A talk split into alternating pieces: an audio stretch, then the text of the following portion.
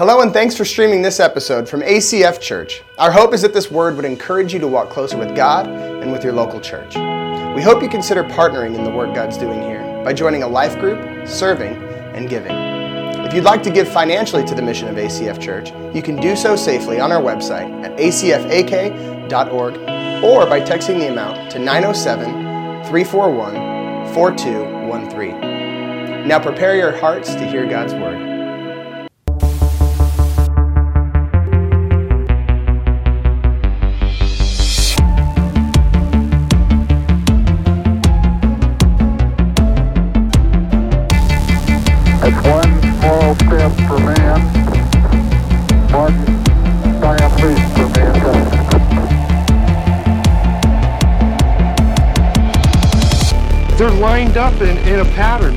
Geometry behind this.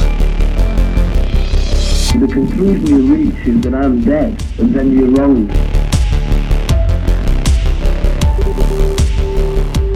There has been an attempt, as perhaps you know now, on the life of President Kennedy.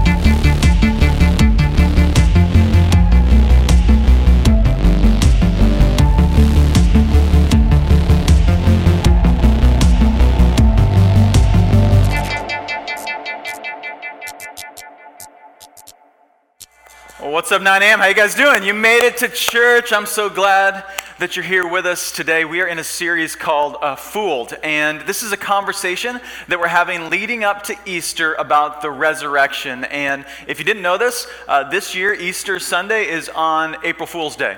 And so we're actually kind of taking that as a foundation for this series that um, a lot of people see the resurrection sort of like, a, like an urban legend or a myth or something that maybe this, this old lie that's kind of been passed down from generation to generation. And so we're in 1 Corinthians chapter 15 where Paul is talking about the resurrection. And it's really the longest passage in Scripture dedicated to making a case that Jesus is actually alive.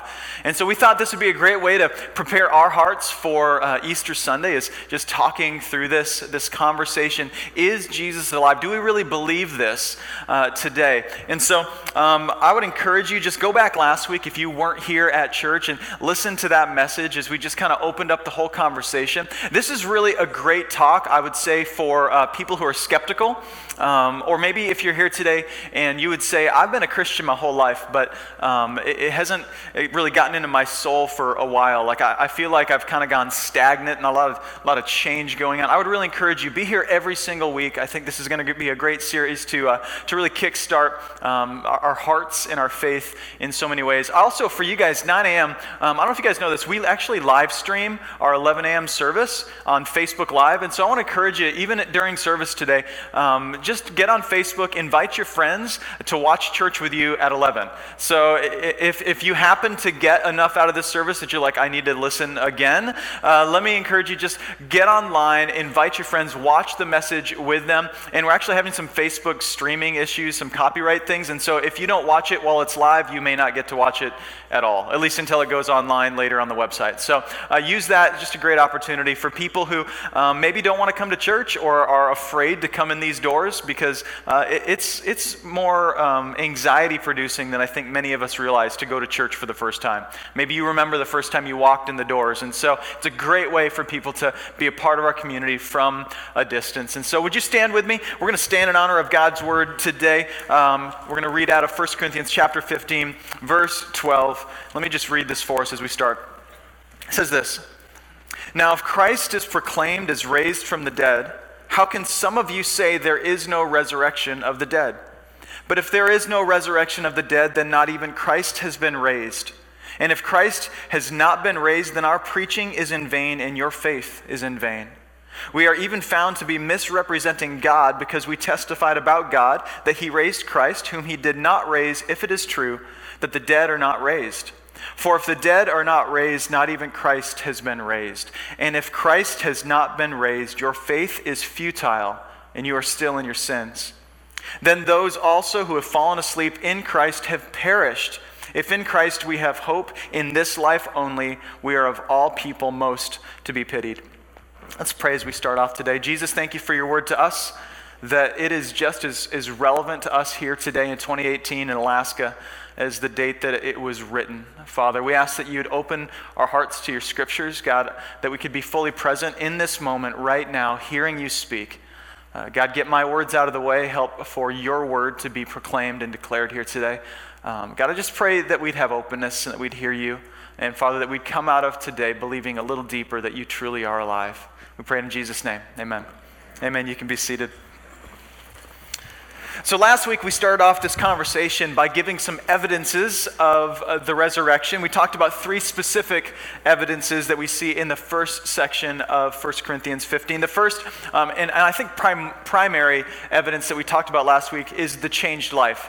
Um, and, and I said this a couple times that I believe the most powerful and strongest evidence of the resurrected Christ is a resurrected life. That our resurrected life, the way that we live today, actually shows people that Jesus is alive, or, or it shows people that he's not, based on how the church lives. And so we are, we are a walking testimony, a walking declaration. Either Jesus is alive or Jesus is not, based on the way that we live in the world. And so the challenge last week was really do people see that Jesus is alive as they look at you? Can they tell? Can they see the resurrected Christ in the way that we live? We talked about the witnesses and how Jesus, after the resurrection, he, he showed himself to all of these people, starting off with Peter and then working his way out to his different, uh, different men and women that he influenced, up to 500 people that he showed himself to. And so there were actual walking around witnesses the day that this passage was actually penned, the day that Paul wrote this letter. He's like, hey, go talk to this guy, go, to t- go talk to this lady. They both saw Jesus after the resurrection. And we talked about the scriptures and how Jesus is the fulfillment of prophecy that we see throughout the Old Testament, and how after the study of that, you, you, you kind of go, man, I'm having a hard time defending that this isn't the Messiah that we, that we always had, had, had dreamed of and believed in. I mean, it, it becomes really difficult uh, to come up with any other solution than Jesus was actually the Messiah. Now, if you're here today and you're maybe wondering, like, why are we talking about this? Um, why does this matter? I'd say probably for a lot of people, they come to church and, and maybe, uh, maybe you came here today and you're like, can you just help me to get my life together? Uh, can you give me five steps to get over my addiction uh, to alcohol? Can you give me five ways to be a better husband or to be a better wife? Or can you help me to succeed at life or to make a little bit more money, right? Can, can you just give me some tips to fix my life? Here's the thing this idea of the resurrection, it's, it, it's more than just how to live better. I want you to believe differently. And I really believe that when, when Christians, especially, when you get your head wrapped around this idea that Jesus is alive, it's going to begin to change your marriage. And it's going to begin to change the way that you see your job. And it's going to begin to, to change the way that you see that, that issue that you have, that addiction that you've been dealing with. It's actually going to begin to affect the way that you live. But we, we first have to start with the way that we believe. I believe that different belief leads to different thinking, which leads to different living. Different belief leads to different thinking, which leads to different living. We have to begin with our beliefs. Too often in the church, we tell you a bunch of ways to be better people hey, go and just act better in this life. And so we, we go and do that for a little while, and then it doesn't hold up, right? We can't sustain it because our beliefs have not truly changed about who we are and about this issue in our life, and ultimately about who God is, that He is alive and active and working in the world today. So this is absolutely huge. I don't want you just to fake it. I don't want you to fake a resurrected life. I want you to live a resurrected life. And this change of living is actually where we get the word repentance. And the word repentance is the Greek word metanoia. Meta meaning change, noia meaning mind. And so I want us to actually change our mind about the way that we live, about how we see ourselves, and about how we see God, that He actually is alive. But we can't just follow Jesus. We can't just use him as a way to live better. He's not just a moral teacher, he actually is God Himself, living and active. Jesus says, I am the resurrection and the life. Whoever believes in me, though he die, yet shall he live. And so you need to know this. If you're here today and you're like, well, can't I just follow the teachings of Jesus um, and kind of leave this whole resurrection thing out?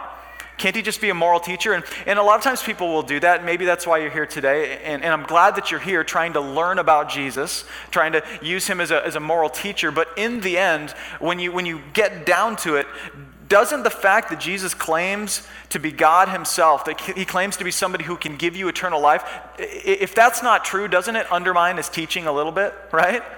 I mean, doesn't that change the message that Jesus is proclaiming a little bit? We, we kind of have to, have to use this issue and deal with this issue to d- then to receive all of the other things that Jesus taught. And so in this passage, 1 Corinthians 15, Paul is dealing with this misunderstanding in the church. Um, he's dealing with this, this tension that's happening between religious and political leaders. And it, and it comes down to this idea that some believe there is no resurrection of the dead. That in the end, when you die, your soul is just sort of annihilated, you disappear, and you turn to dust, and, and, then you're gone. There, there's nothing after, after this life. So uh, in Jesus' day, there were two specific religious leaders that we hear about the Sadducees and the Pharisees. You guys maybe have heard those, those terms before. The Sadducees were these wealthy political leaders who believed specifically and only in the written word of God. And so that is what they put their hope and their faith in. They were literalists who sort of put the holiness of God and the journey of a believer in a box and said, hey, it's one plus one equals two, and it's all a math equation. If you just do these things, then you're good. So that's the Sadducees. Then there's the, the Pharisees, who uh, were religious leaders that believed in the oral traditions. They put a lot of faith in, in, in the understanding and explanation. It'd be like you going, Well, I'm not so sure I care that much about what the Word of God says. I just kind of care what Brian says. Bad idea, right? Bad idea. So, so there's these two different parties going, hey, I'm going to sort of expound and expand on the scriptures and, and kind of make it mean whatever I want it to mean. Or, or, or, what we see in the life of the Pharisees is they took the law and they expanded the law to become a burden that absolutely nobody could carry. Or you've got people over here who are like, well, if I just if I just follow the rules, I'm good. And, and so for as much grief as we give the Sadducees and the Pharisees, I think we see ourselves in them in so many ways, don't we? I mean, there are many of us in the room who struggle with both of these things. Either we, we see it just as a, as a rule book, you know, God's rule book for life. Or we see the scriptures as sort of like, you know, guidelines. We'll do what we want with them, sort of like speed limits, right? Eh, so, so who here is like a absolute literalist when it comes to speed limits? You only drive 65 on the highway. Anybody? Okay. Anybody? Cliff, my father-in-law in the back. He is. That's awesome. he is. I've ridden with him. He is absolutely a literalist on that speed limit. But other people who now I live by the five mile per hour rule. Anybody else? You know. We know, hey, up to five miles an hour above, I'm probably not going to get a ticket. You know, so there, there's a lot of different ways to see things, but we want to we want to understand the scriptures and the commandments of God and understand that they are literal and they also provide us a lesson. They are literal and they also you can get a you can get a ticket for going 66. Trust me, I know you can. But they also provide us a lesson. Anybody ever, um, back in the day, driven in Montana when there's like there was no speed limits on this section of highway? I remember I was driving through there, and I think I think they've actually put speed limits in at this point. But for a while there, there were these sections of the highway that you could go as fast as you wanted. And I remember just getting on this highway, almost getting an adrenaline rush, like I could go 150 miles an hour. But knowing that would be stupid, right? Because I've driven by speed limits my entire life. I know that, that they're there to help me, right? They're there to, to guide me. So the commandments of God, they're literal, but they also provide us a lesson. And we don't want to be the kind of people that fall on either side of the rule. Some Christians are obsessed with only what is required. Like you are here today because you're supposed to go to church on Sunday, right? And you put 10% of your income in the plate because that's what you're supposed to do. You're supposed to put 10% of your income in the plate, right? And you do all of these things because it is what is required. And you ask questions like this What is it that I have to do to get to heaven? Tell me what are the things that I have to do to get, get to heaven. How much do I have to give? How many weeks am I supposed to go to church a month? How often am I supposed to serve? Like you want guidelines and rules. So you're obsessed with what's required. Others of us in the room are obsessed with religious activity.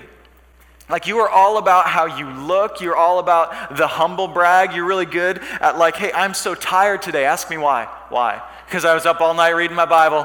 Oh man, you know, I know you read your Bible like five minutes a day. I read my Bible all night long. I mean, it's just amazing. And so you, you begin to be obsessed with how you look, and, and, and this was the Pharisees of Jesus' day. So both of them got a lot of grief, but both of these are distortions of, of really important things that the scriptures are, are, are literal. They're the, the, the commandments of God. When he says not to do something or to do something, he literally means that. But they're also there to provide us a lesson. And I love that Jesus, he, he really helps us with all of this. If you're like, well, I don't know all the commandments. Jesus says in John 13, 34, He says, A new commandment I give to you, that you love one another just as I have loved you. You also are to love one another. By this, people will know that you are my disciples if you have love for one another. So Jesus is like, if you don't know what to do, just love people, you know, which is really what we are as this gathering. We are a community of people loving God and loving others. That's really what we're all about. So uh, we have to understand this, and this is a foundation for where we're going today, because as we talk about the resurrection, um, it, it's not just sort of a metaphor.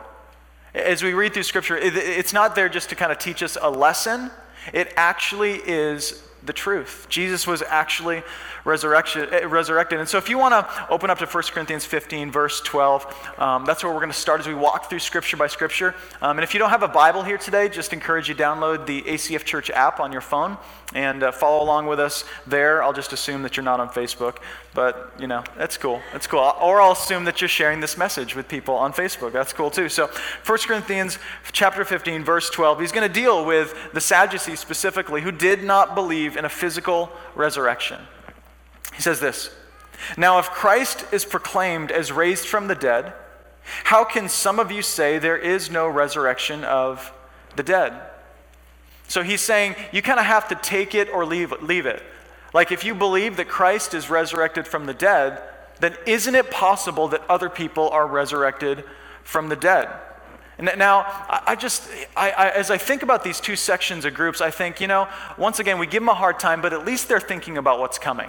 At least they're arguing about what's coming next and what's in the future. Like, when's the last time you had an argument with one of your buddies about are we resurrected or are we not? You know, is this like what you talk about around the water cooler at work? You know, is this when you get together with the other moms? Are you like, hey, are we resurrected? You know, what's happening next? What's what's going on in eternity? At least they're thinking about what's next. I would say for many of us, we don't think about it at all. We honestly, you know, it's like, well, yeah, Christ is resurrected from the dead. I guess we are, maybe, you know. And I was thinking, why is it that we don't think that much about the resurrected life? I think the first thing is that, um, that we're just comfortable. I think we're really comfortable in the world that we live in. Uh, for many of us, because we, you know, we've got a warm house to live in, we've got warm food to eat, you know, most of our basic needs are taken care of. We're not like, Dear Jesus, just get me to heaven, you know? Now, I think as we get older, especially as we start to deal with health issues and concerns like that, we start to think of eternity, right? But for many of us, and, I, and I'm guilty of this too, I'm, I'm young, I'm, I'm healthy, young ish, right? I'm 35, I'm healthy, I'm doing pretty good in life. It's pretty hard to go, Jesus, just get me to heaven, right? Just, just get me to heaven. I, I feel pretty good right where I'm at. So when we're comfortable, we often don't think about what's coming in eternity. The next would be confusion. I think for many of us, we're just confused about what's coming next, and so we don't think about it. We don't really know how to answer a lot of these different questions, and, and, and we've, we've maybe studied or thought about it before and not gotten the answers we needed, and so we just don't think about it at all. Or maybe for you, when you think of eternity, you think of heaven, you think of like floating on a cloud. You know, you imagine like these, you, you, like you're, you're, you're just floating around in heaven, walking streets of gold. And so for you, you're just like, this doesn't sound good at all. I mean, give me a flat screen TV and a football game and a La-Z-Boy. Like, that's heaven for me. And the good news is, you're not going to spend eternity on a cloud, you're going to spend eternity here. You're going to spend eternity in a resurrected body on a perfected earth eh, with, with people around you. It's going to be, I think, really different than what a lot of people think of when they think of eternity. So it's something worth considering. It's something worth thinking and studying about. The next one would be overconfidence. I think people don't think about eternity because oftentimes we're just kind of convinced that we're going to get to whatever's good, right? I mean, we're just like, hey, if there is a heaven, if there's a place where I'm going to spend eternity with God, I'm sure I'm going because I'm a good guy, right? I do good things, I help people out, you know, I'm a decent human being all on my own. And this sense of kind of over self confidence, confidence in our own righteousness, can cause us to be like, well, if there's something good out there, I'm sure I'm sure I'll get there. I'm sure I'll be fine. Now, now these two groups of people, they did think about it a lot, and they were wrestling with what is it that's coming next? What is it that's coming next? Now, Paul is going to walk us down this progression of logic. He's going to walk us down a journey here, and, and it's going to get darker before it gets light. So just heads up, buckle up. It's going to get a little bit difficult as we go on. Verse 13 He says, But if there is no resurrection of the dead, then not even Christ has been raised. So, either way, if you proclaim Christ is raised, then you have to believe that there is a resurrection of the dead. And, and on the other side, if you do believe that you could be resurrected, because there are people here and people probably in our community who believe, no, I could be resurrected to some kind of life next, then doesn't that stand you to believe that Christ could be resurrected? Doesn't it stand you to believe that maybe Jesus was actually resurrected to life? See, this belief that potentially we are not raised and potentially Christ has not been raised leads to these very devastating things. I mean, in the end, we realize that this life will go nowhere if there is no resurrection of the dead. In the end, Christ isn't resurrected. We're not resurrected. God is a liar, and this book is worthless. That's really what it comes down to. We really need to reconcile this in our hearts and go, is there a resurrection? Can I be resurrected? Can Christ be resurrected? Let's keep going. He says in verse 14, and if Christ has not been raised, then our preaching is in vain. In other words, if there's no resurrection of Christ, then why are you here listening to me? Right? Some of you are like, I've been thinking that for 15 minutes, right? But if you are a believer that, that Jesus is alive, there is a resurrected Christ, then there's a reason to, to gather, a reason to, to be here. But if there is no resurrection of Christ, our preaching is in vain. Paul is saying, What you're listening to is in vain. My work here is in vain. This idea of the resurrection is the hinging point by which all other truth is hung. And so it, it doesn't matter what I have to say if there is no resurrection of the dead. You might as well be golfing or watching the Iditarod start or doing something, not golfing this time of year, but doing something out in Alaska, enjoying yourself uh, somewhere else if Christ has not been raised. But it actually gets worse. Not only is am I wasting my time, is this you know a waste of, of my position, but also he says this, your faith is in vain. If Christ has not been raised, your faith is in vain. In other words, he's saying either it all matters or nothing matters. We have to come down to that. Either the teachings of Jesus, all of them are true and all of them matter, or if there is no resurrection, none of them matter, and your faith is actually a wasted faith. And I would say a lot of Christians struggle with this because we love choose your own adventure Christianity, right? Anybody read those books back in the day? I used to love them. You just like, you could kind of choose the next chapter, choose where the story was going. You had the control. And I would say for many of us, we like this kind of Christianity. I want to control it. I want to pick and choose throughout the scriptures what I want to believe, when I want to believe it. And Paul is really pushing on an important fact that either it all matters or none of it matters. And it comes out, I would say, your belief in the resurrection or your belief in your ability to be resurrected comes out in, how, we, how we speak. A, a, lot of people, you know, when, when somebody prominent dies, we'll see all over Facebook, we'll see rest in peace, right? And, and it's interesting to me when, when my Christian friends type that in, in their stat, rest in peace, whoever. And I'm like, do you realize that that's a reflection uh, of how you see your eternity and how you see their eternity? Like, if you're a believer in Jesus, they're not just resting in peace, right? They don't just go in the ground. As all people, we go before God. On the day of judgment, we will go before God. And he'll, he'll either say, Hey, welcome home, my good and faithful servant, or depart from me, I never knew you. There's no like resting in peace, there's no neutrality when it comes to the resurrection. So we need to acknowledge that, acknowledge that we, we, we got to choose what we believe in. And this idea that your faith is in vain, I just think even in our world that people are thirsty to have faith in something, aren't they? I mean, even if you're not a Christian, you don't believe in any of this stuff, you may say things like, hey, keep the faith. If there was a natural disaster tomorrow, you'd hear a lot of people saying those things. Hey, just, just you got to have hope. You got to have faith. And I'm always thinking, in what? Right? Like, does it not matter what you're keeping the faith in? I mean, what is the value in telling somebody, hey, keep the faith, if it's faith in nothing? In the end, he's saying, Your faith is in vain. If you have faith in this world, which I would say there's something in the soul of every human being that's like, there's got to be something better coming. There's got to be something that's something good that's going to come from all of this. And, and if you, you have that sense in your heart, but maybe you're not a follower of Jesus, I would say that is a gift from God. That is God saying, hey, this is my fingerprint on you. There should be faith and there should be hope. And it should all come back to Jesus and back to the resurrection. But if you have those things, faith and hope, you have to go, well, why? Why do I have hope? In the end, what Paul is saying, there is no hope. And without resurrection, your faith is irrelevant. Your faith is absolutely irrelevant. There's no living God, there's no life coming after our life. And so, what are we really all living for?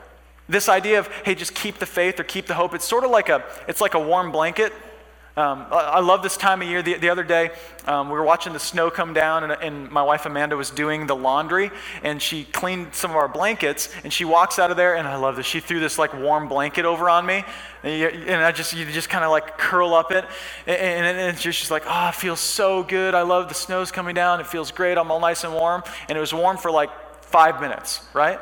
And then I'm like, hey, throw this back in the dryer because this thing's cold again. And that's what it's like when you're just like, hey, just keep the faith, keep the hope. It's kind of like a warm blanket for your soul for a minute. Oh, yeah, everybody, let's just have faith. Let's have hope, right? Faith and hope. And at some point, somebody goes, wait a minute. Eh, what are we putting our faith in? And you go, oh, blanket got cold, right? I don't know. I don't know. It just feels good. It feels good to say, let's have faith. Let's have hope. Paul says, no, you need to have faith in something. Jesus needs to be the foundation of your faith, the foundation of your hope. Your hope and your faith need a foundation. I would say that Jesus is it. Verse 15 We are even found to be misrepresenting God because we testified about God that He raised Christ, whom He did not raise, if it's true that the dead are not raised. For if the dead are not raised, not even Christ has been raised. He says, if there is no resurrection, Paul, Peter, all the others are liars. They're liars. And I would say the same would be true about me. If there is no resurrection, I'm just a liar. I'm just up here spouting off things that don't really matter. And I would encourage you, you kind of have to, at some point, pick which side of the fence you land on. Because it, it, definitely affects whether or not you should be here, whether or not you should be part of this community. Like, do I believe in the resurrection? In the end, you got to kind of deal with that. It, it'd be sort of like, let's say you, you signed up for a college history class. And you go in, and the teacher starts teaching, and there's, you know, 100 of you in the, in the classroom. And as he's teaching, you realize that he's making up about 50% of what he's teaching, right? And, and, and, you're looking around and you're like, does anybody else get this? And they're all taking notes, you know? And you're like, this is all made up. You're on Google, you know, right? You're Wikipedian, Wikipedian? I don't know how you say that. You're doing the wiki search on all this stuff, and, and it's all false. And, eh, you know, at least 50% of it is, a little bit of truth in there. And let's say after a couple days of this, you, you, you're just fed up. You go up to the teacher and you're like, hey, I'm sorry, I got to transfer out of your class. And he's like, why? And you're like, well, because I realize that you're making up 50% of what you're teaching. And he goes, but what about the other 50%, right? And you're like, no, it doesn't matter. It undermines, like, well, I'm not getting a good education here. This is a waste of time. And at some point, you have to go, like, and this is what Paul is saying, is why are you even reading what I'm writing? Why are you even studying this? Why does it even matter if, if like half of it's made up? So the, I'm just, I'm trying to help you understand the resurrection is really important. And what you believe about it is really, really important. And then here comes verse 17. I would say the, the pivotal passage of the entire chapter, verse 15. We're going to keep coming back to this because it's so important. In verse 17, he says, And if Christ has not been raised, your faith is futile, and you are still in your sins. Then those also who have fallen asleep in Christ have perished. Did you catch that? If Christ is not alive, then we are still hopelessly liable for all of the hell that we've created on this earth. And all of our sins and our pride and our arrogance and our selfishness is still on us. That's what he's saying. He's saying, let's walk this line of logic all the way to the bottom of the hole. And let's acknowledge that if there is no resurrection, if there is nothing coming, if Christ has not been raised, then you will not be raised. Your faith is futile and you are still in, this, in your sins. In the end, Jesus was just another man who was martyred for what he believed. He's dead and gone. And there is, when I read that, I was just reading this this week over and over again. I was like, man, that is a level of hopelessness that I'm not sure how to get out of. And I would say for, for many people in the world, they are at that place. When I ask you this question, are you still in your sins? Would you say this today? Would you say that you are still in your sins? Some of you would say, absolutely.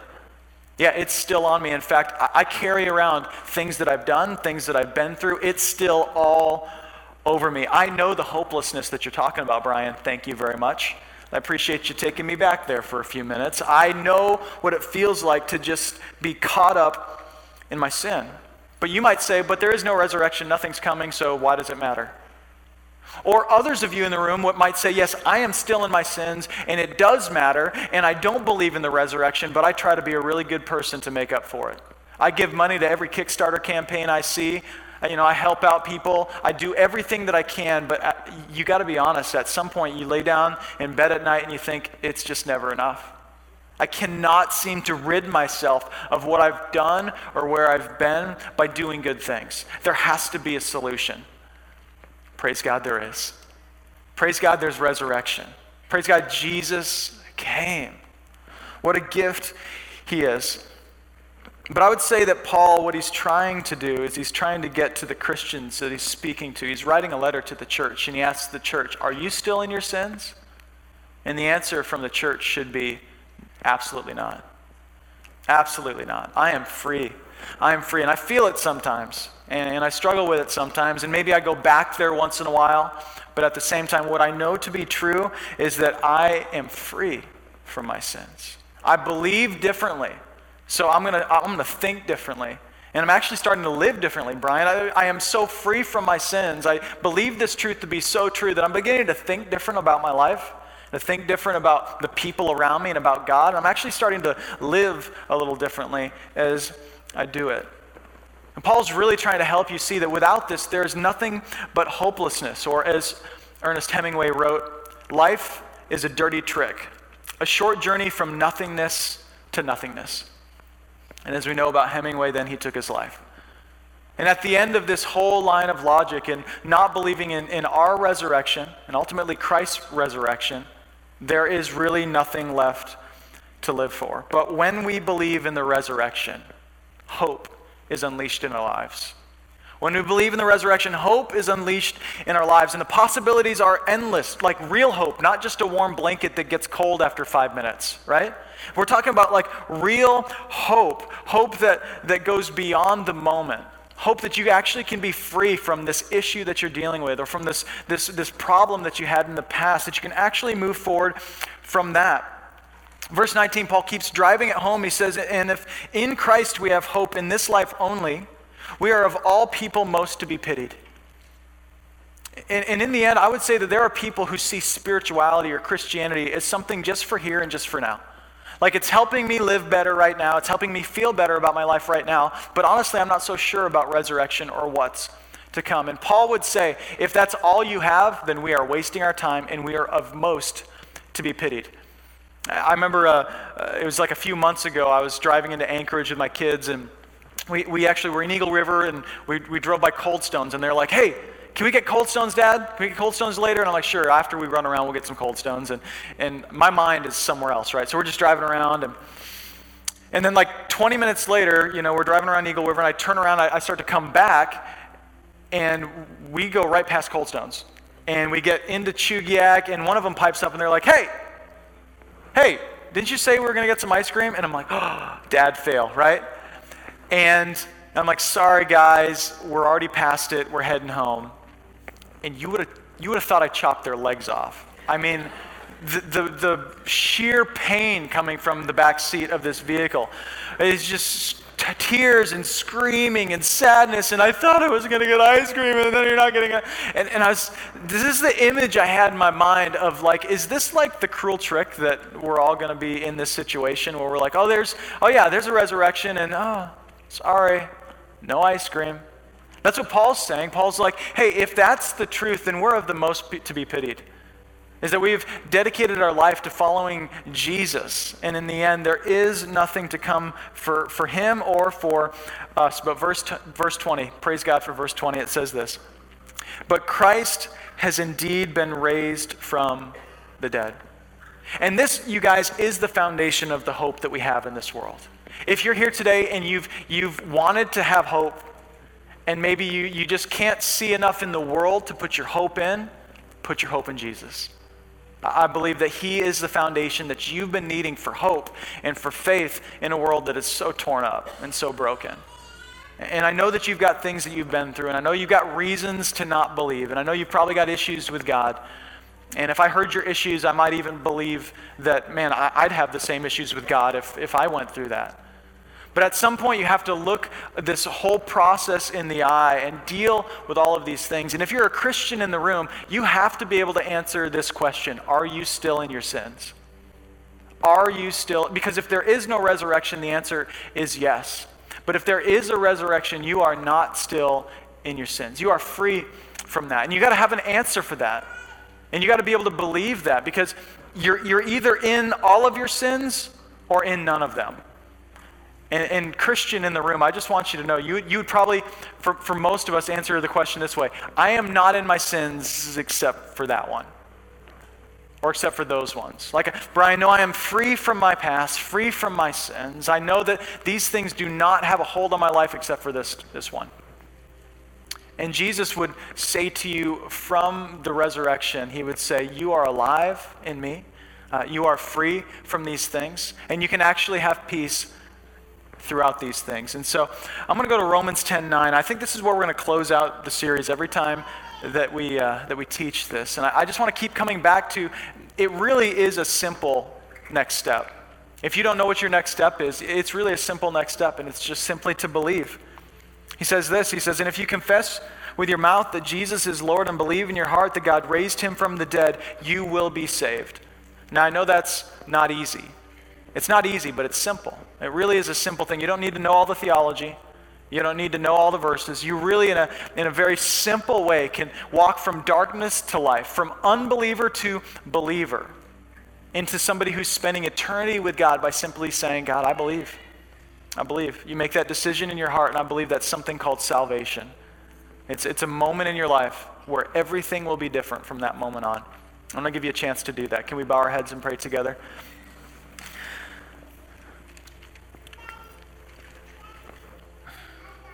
Father, we, uh, we just confess that there are, there are parts of us that don't believe this, even for those of us that have been in the church for our entire lives. And I'm, I'm sure there are people in the room who haven't believed it ever, that you truly are alive and there can be hope in this hopeless world. So, God, we want to make a claim. We want to uh, put, a, put a stake in the ground today and, and say that we believe that, that you are alive. As we see the evidence stacking up, we're having a hard time defending our unbelief.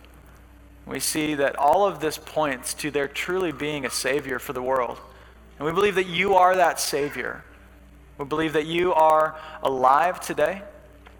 And God, you're not simply external to us, but you actually live within those who call themselves your church. And God, I just pray that I pray that we could let everything go. We would allow the cross to be fully effective in our lives even in the things that we cling to, the things that we've held on to for years, God. We believe with our entire hearts, God, that, that you died for those things as well. You died to give us peace. You died to give us hope. And God, thank you that you are a foundation for the hope that we crave as human beings. That it's not an empty hope. Uh, God, it's not simply emotion, but it's true that there truly can be life to come.